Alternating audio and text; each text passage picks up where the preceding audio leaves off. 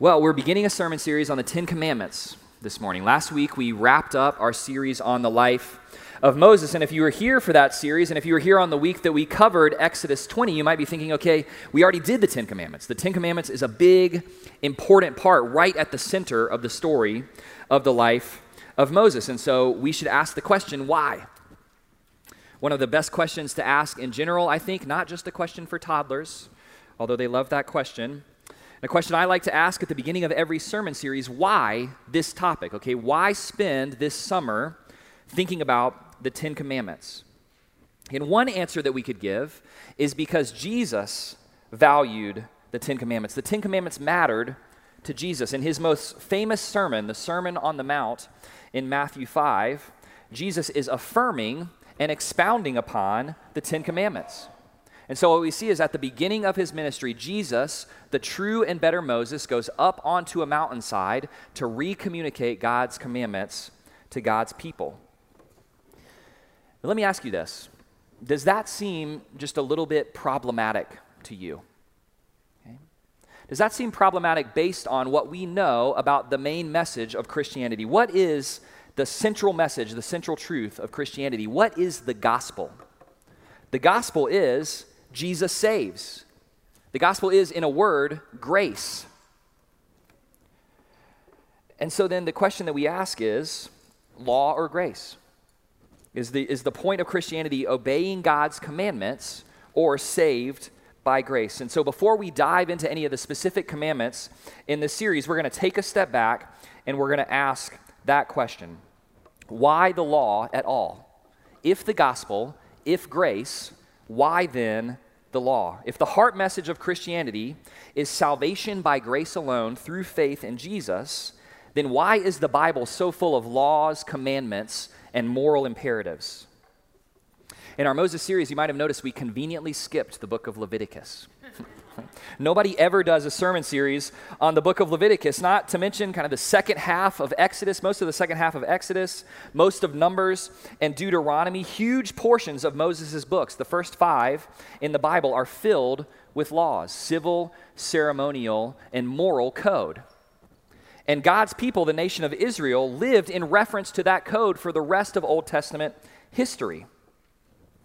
And when Jesus comes onto the scene, very early in his ministry, he says outright, Do not think that I have come to abolish the law. I have not come to abolish it.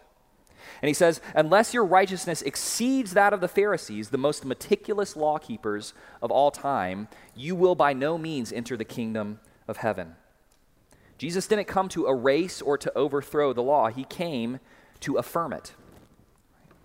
And yet, we say that Christianity, rightly understood, is a message of grace, of forgiveness, of freedom.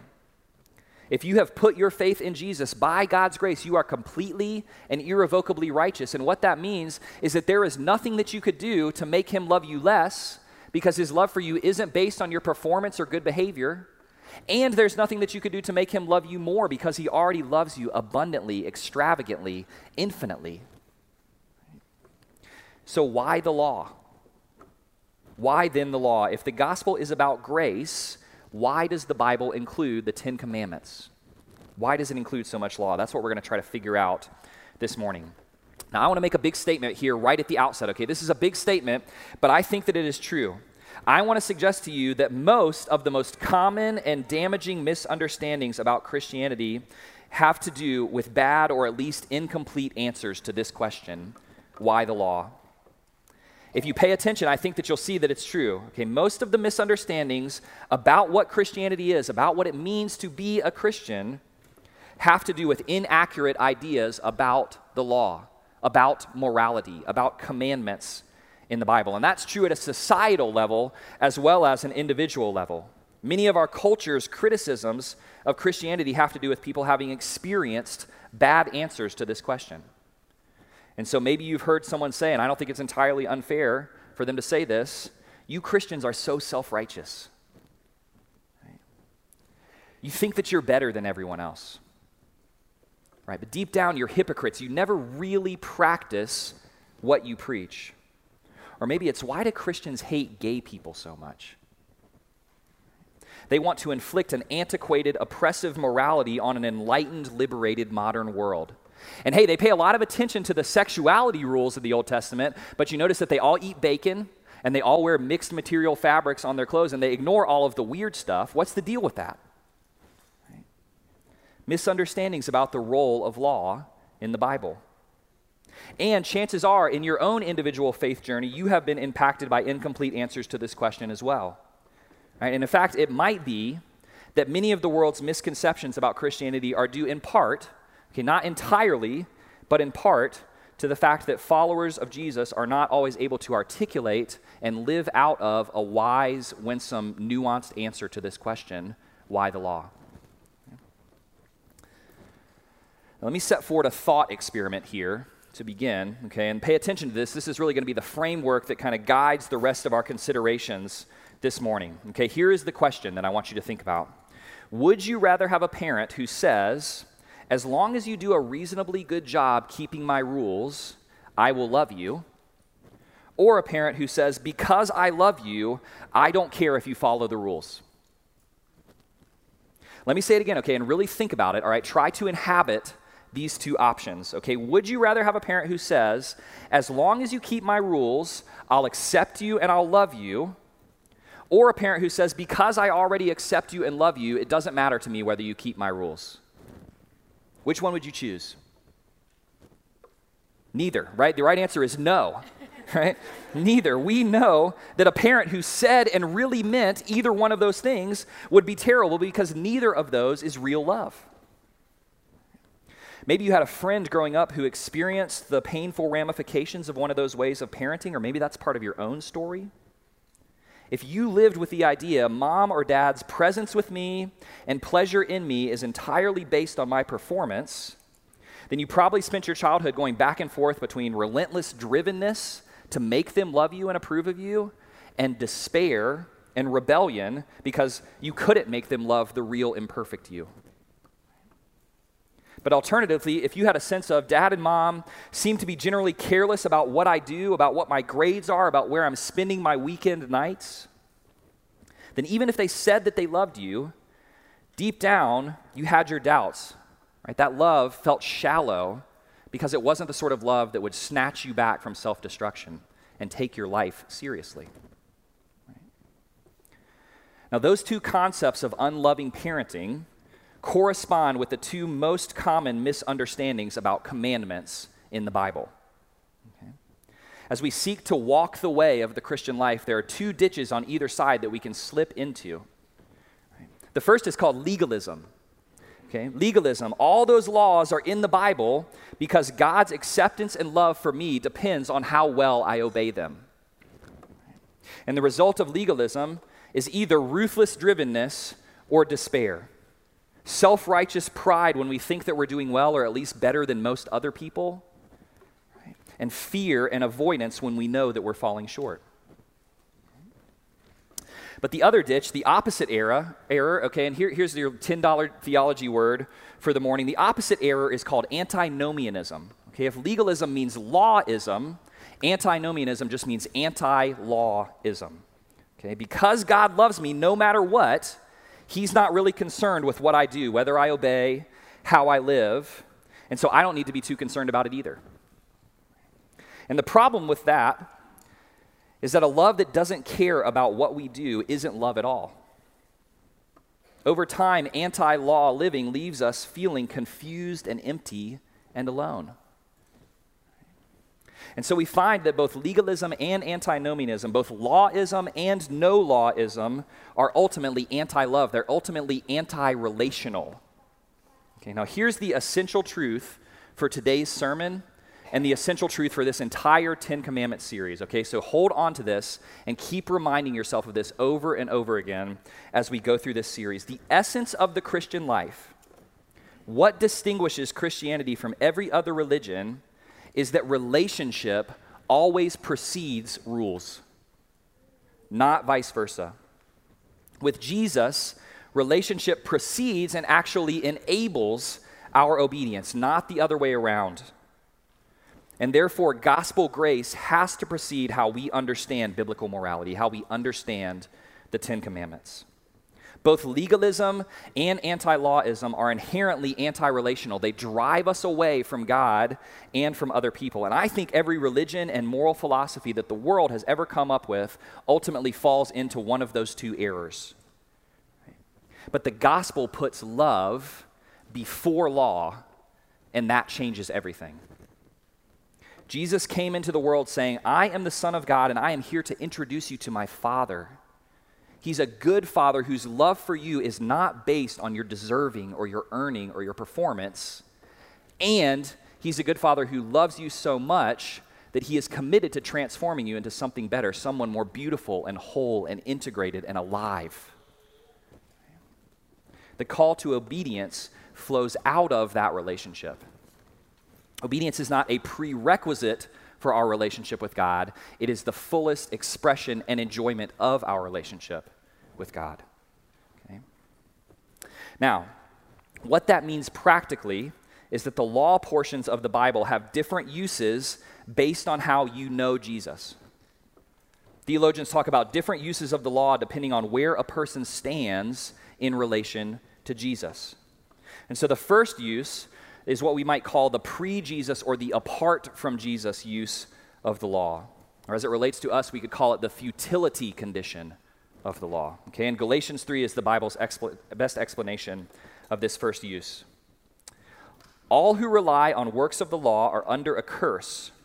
For it is written, Cursed be everyone who does not abide by all things written in the book of the law and do them. So it is evident that no one is justified before God by the law. Why then the law? It was added because of transgressions until the one should come to whom the promise referred. For if a law had been given that could give life, then righteousness would indeed be by the law, but the scripture imprisoned everything under sin so that the promise by faith in Jesus Christ might be given to those who believe.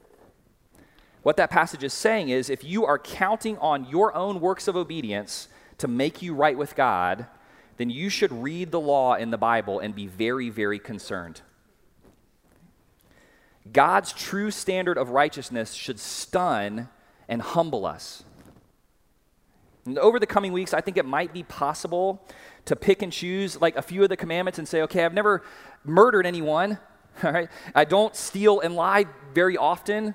I haven't committed literal adultery. Right? Okay. Do not covet. Be reasonable, God. We live in South Charlotte, okay? But uh, most of them I'm doing pretty well, right? But if you take an honest look at yourself in light of the Ten Commandments, and if you hear Jesus expounding them in the Sermon on the Mount and saying these apply not only to your external behavior, but the secret back alleyways of your heart as well, you should be stunned by God's righteousness and your own sin in comparison. And this is why, when C.S. Lewis was asked by a friend how he felt about the Sermon on the Mount, he said, As to caring for the Sermon on the Mount, who can like being knocked flat on his face by a sledgehammer? I can hardly imagine a more deadly spiritual condition than that of a person who can read that passage with tranquil pleasure. Right? If you can go through this Ten Commandments series and have tranquil pleasure and confidence in your ability to achieve God's standard of righteousness in the Bible, that is a deadly spiritual condition. And I want to say this with as much love and gentleness as I can. If you are here this morning and you think that Christianity is primarily about being a good person and doing a reasonably decent job of following God's rules so that He will bless you in this life and let you into heaven in the next one, then I pray that this series knocks you on your face like a spiritual sledgehammer. This is the apart from Jesus use of the law. It's kind of like if someone said to you, You are invited to a feast in the penthouse of this 100 story skyscraper, and then leaned a ladder against the side of the building. The sooner that you give up on climbing and find the elevator, the better. Now, the second, okay, that's the bad news, right? the second use of the law we can call the in Jesus use. Here comes the good news, okay? And Romans 3 is the Bible's explanation of this one. Martin Luther, the theologian Martin Luther, called Romans 3 the center and the turning point of the whole Bible. And pay attention to the turning point about halfway through this passage with the words, but now, okay? Now we know that whatever the law says, it speaks to those who are under the law, so that every mouth may be stopped and the whole world may be held accountable to God. For by works of the law, no human being will be justified in his sight, since through the law comes knowledge of sin. Okay, there's that first use, that apart from Jesus, that futility point. But now, the righteousness of God has been manifested apart from the law, although the law and the prophets bear witness to it. The righteousness of God through faith in Jesus Christ for all who believe. For there is no distinction. All have sinned and fall short of the glory of God and are justified, made righteous by his grace as a gift through the redemption that is in Christ Jesus. You see that? Righteousness, rightness with God apart from the law, but the law and the prophets bear witness to it. They were pointing to it, they were foreshadowing Jesus. They were telling us the story before Jesus came righteousness through faith in him, redemption, reconciliation, relationship in and through Jesus. Obedience to God's law was the reason that Jesus lived for 30 years as a human being before he died on the cross.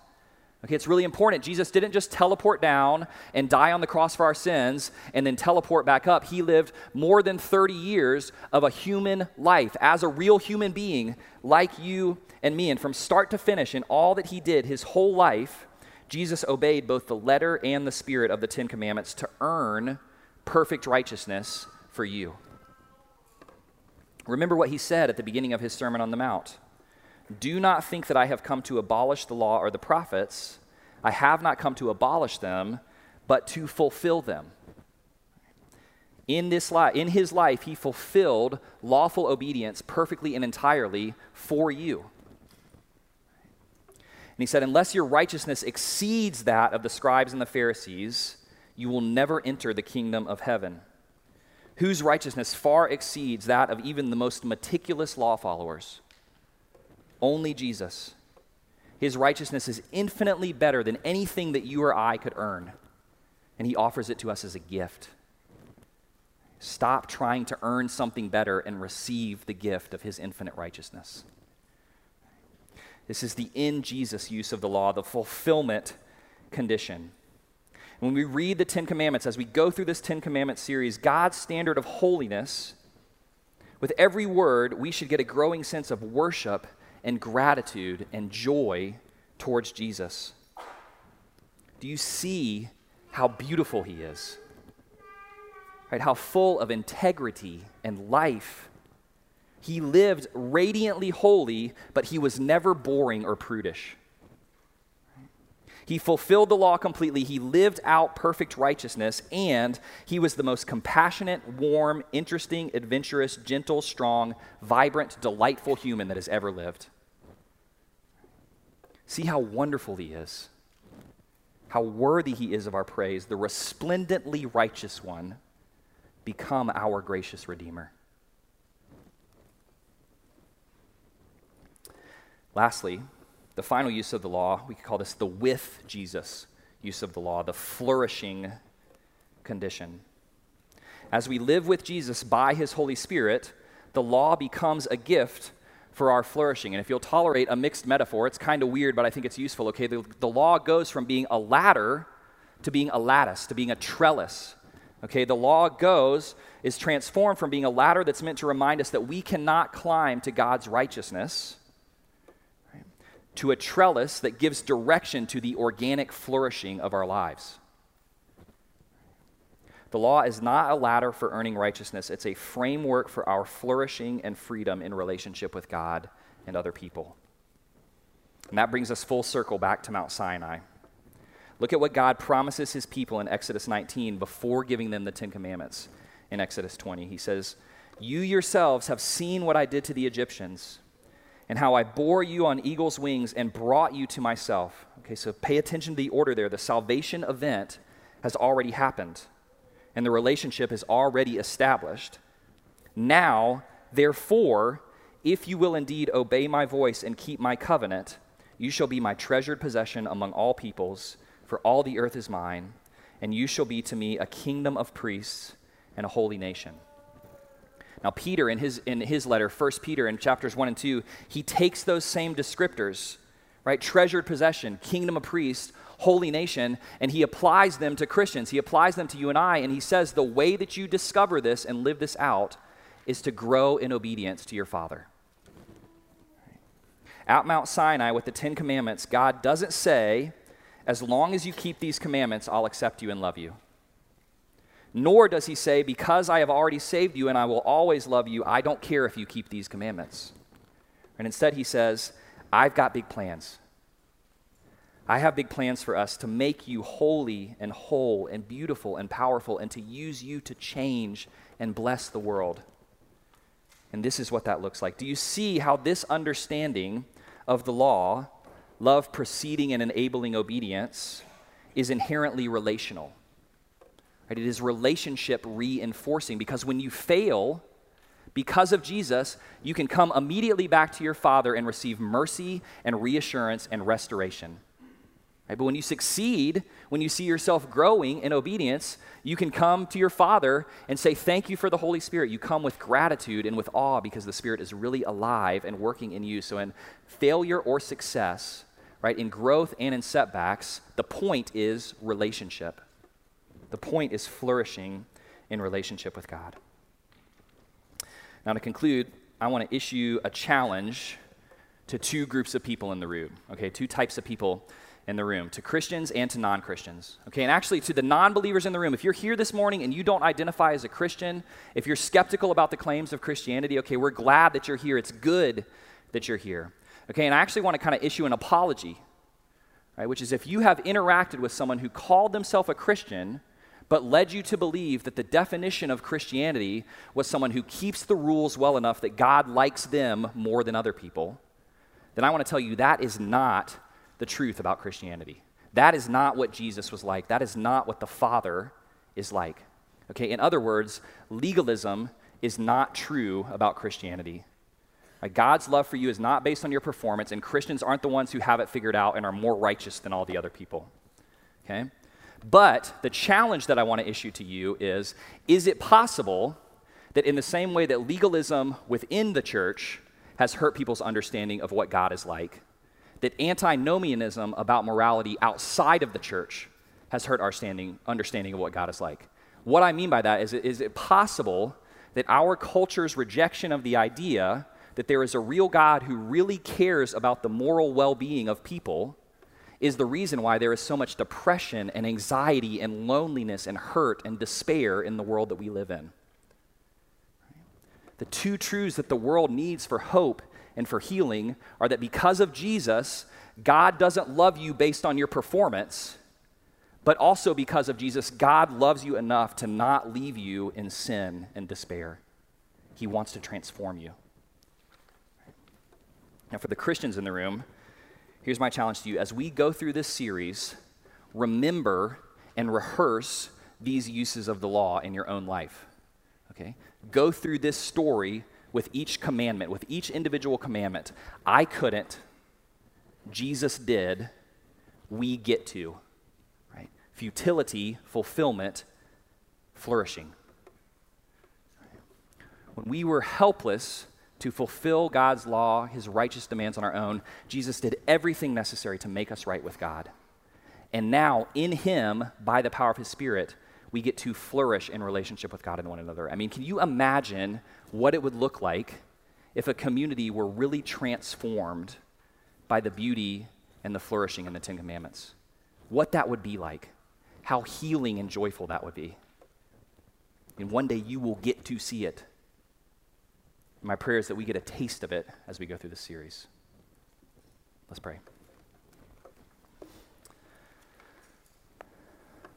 God, we thank you for your word. We thank you for your Ten Commandments.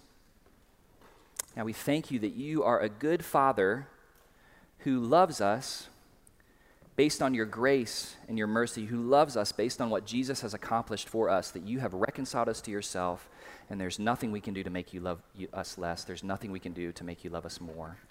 And we thank you that you're a good and loving Father who won't leave us where we are, but who desires flourishing, healing, joy, beauty, holiness for us. My prayer is that as we go through this Ten Commandments series, as you remind us of your commands in your word, that we would never think about them apart from relationship. Lord, but that you'd help us to remember the relationship we have with you, and that would be all of our motivation and inspiration for growing in obedience. I pray these things in Jesus' name. Amen.